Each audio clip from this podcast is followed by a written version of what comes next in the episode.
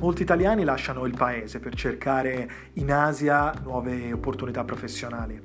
Luoghi come la Cina, l'Australia, la Nuova Zelanda e Hong Kong sono destinazioni privilegiate dove i migranti moderni possono trovare nuove occasioni di lavoro, nuove opportunità professionali e salari più alti. Spesso però tralasciano delle questioni importanti, per esempio il trattamento sanitario adeguato o l'accumulazione della propria pensione o l'educazione dei loro figli. Queste sono tutte questioni che tratteremo nel podcast di Asia Risparmio io sono Alessandro e questo è il mio prossimo episodio.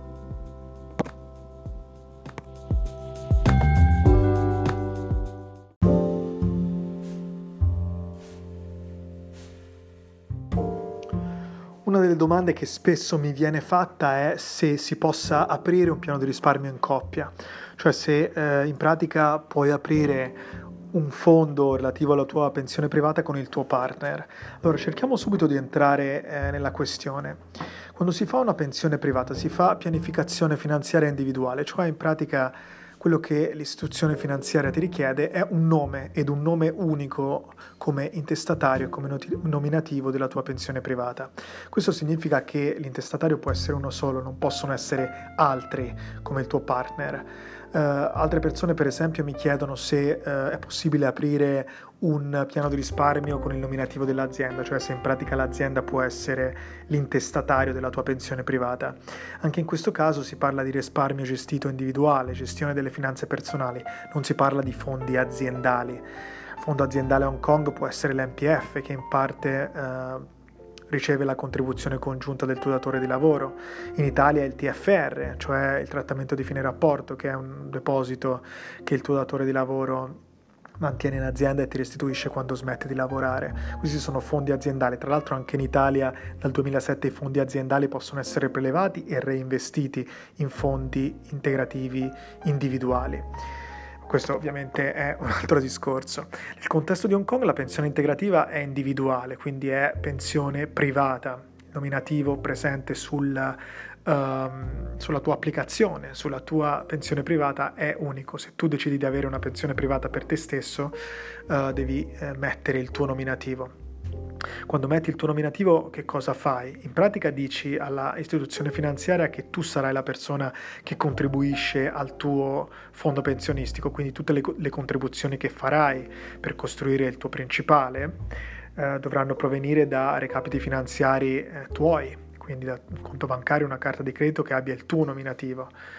Uh, lo stesso per quanto riguarda la gestione delle rendite, quando ci sarà il momento in cui andrai a prelevare i soldi dalla tua pensione privata, avrai una rendita passiva, smetterai di lavorare e vorrai eh, avere delle risorse che ti supportino, l'assegno che staccherà l'istituzione finanziaria o il deposito bancario che ti farà verrà a te, non verrà ad un'altra persona.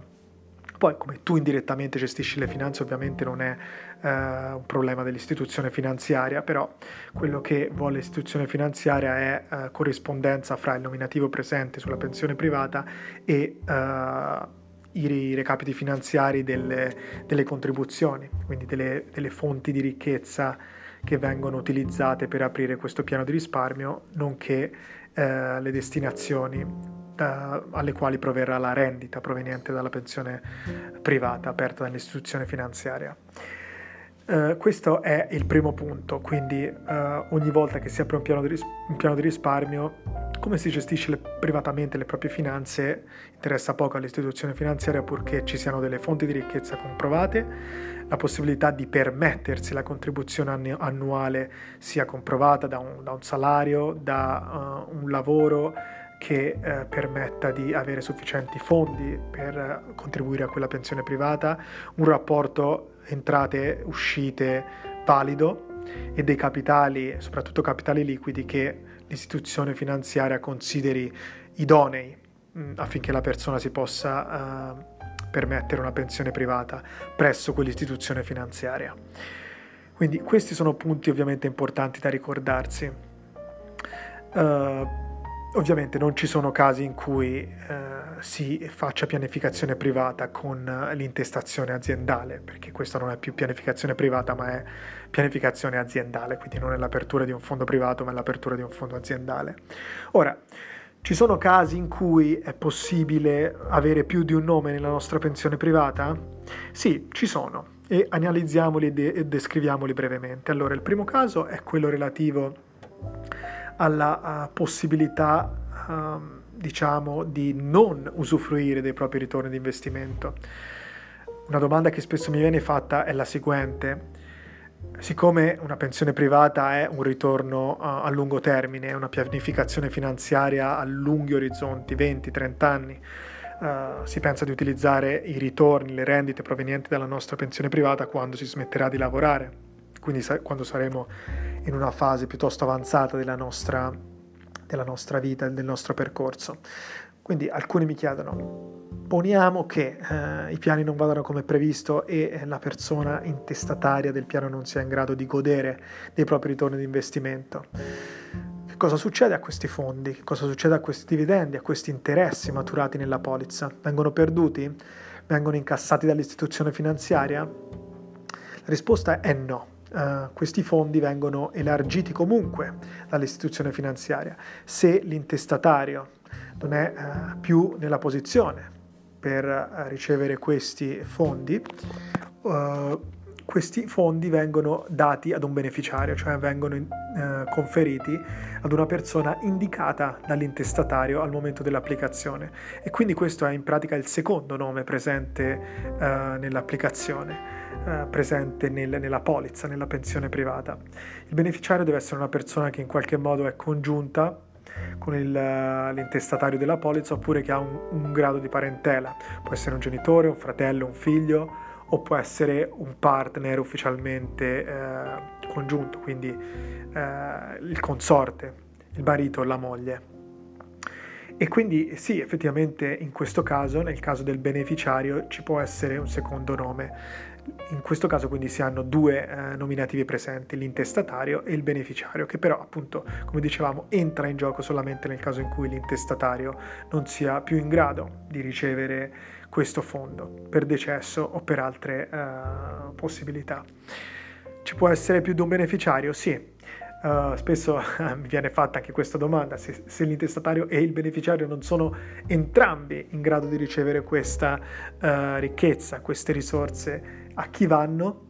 Uh, di nuovo, anche in questo caso si può inserire più beneficiari e si possono inserire anche le diverse percentuali con le quali si... Uh, si vuole elargire eh, le ricchezze, quindi nel caso in cui si metta più beneficiari si può stabilire quale frazione del ritorno di investimento deve essere assegnata a ciascun beneficiario. Il beneficiario ovviamente può essere anche cambiato con il tempo, poniamo che una persona scelga eh, la moglie o il marito perché ancora non ci sono figli, poi nel momento in cui eh, la famiglia ospiti un nuovo arrivato, eh, l'intestatario voglia cambiare il beneficiario dalla moglie o dal marito al figlio. Ovviamente è una cosa che si può fare in maniera molto agevole e sbrigativa. C'è anche un secondo scenario in cui eh, si può avere un altro nome presente nella nostra polizza, nella nostra pensione privata, che è eh, nel caso in cui si apra una pensione privata per i figli. Quando un bambino o un adolescente è ancora minorenne, non può essere l'intestatario unico, non può essere il proprietario della pensione privata, c'è quindi bisogno di uh, identificare, di dividere due figure nella pensione privata e nel piano di risparmio, la figura dell'intestatario e la figura del proprietario.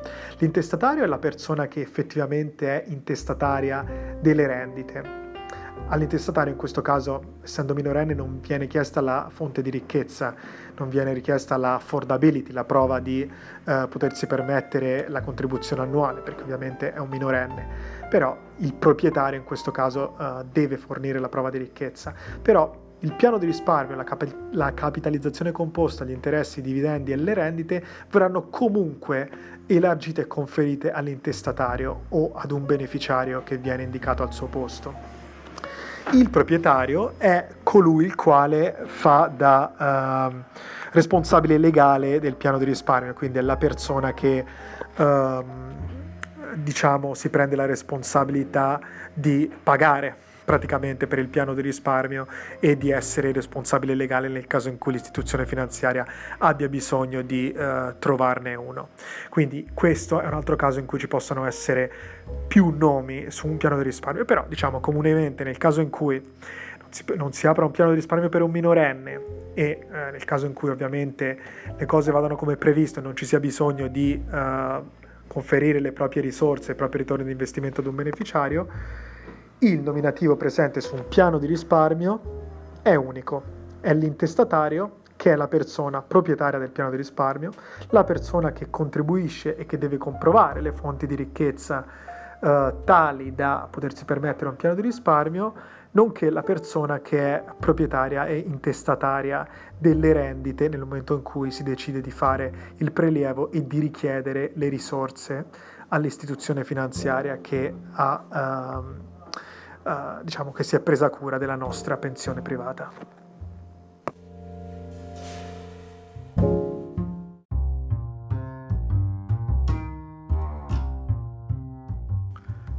Questo era un altro episodio del podcast di Asia Risparmio. Spero che ti sia piaciuto e tu ne abbia tratto informazioni utili. Se vuoi saperne di più oppure vuoi fare una chiacchierata in privato, contattami con un messaggio su LinkedIn. Mi trovi sul profilo Alessandro Meccheri, scritto Alessandro M-E-C-C-H-E-R-I, Meccheri oppure puoi partecipare alla mia newsletter, puoi venire sul mio sito asiarisparmio.com e lasciare la tua email. In ogni caso spero di sentirti presto al prossimo episodio del podcast di Asia Risparmio. Ciao ciao!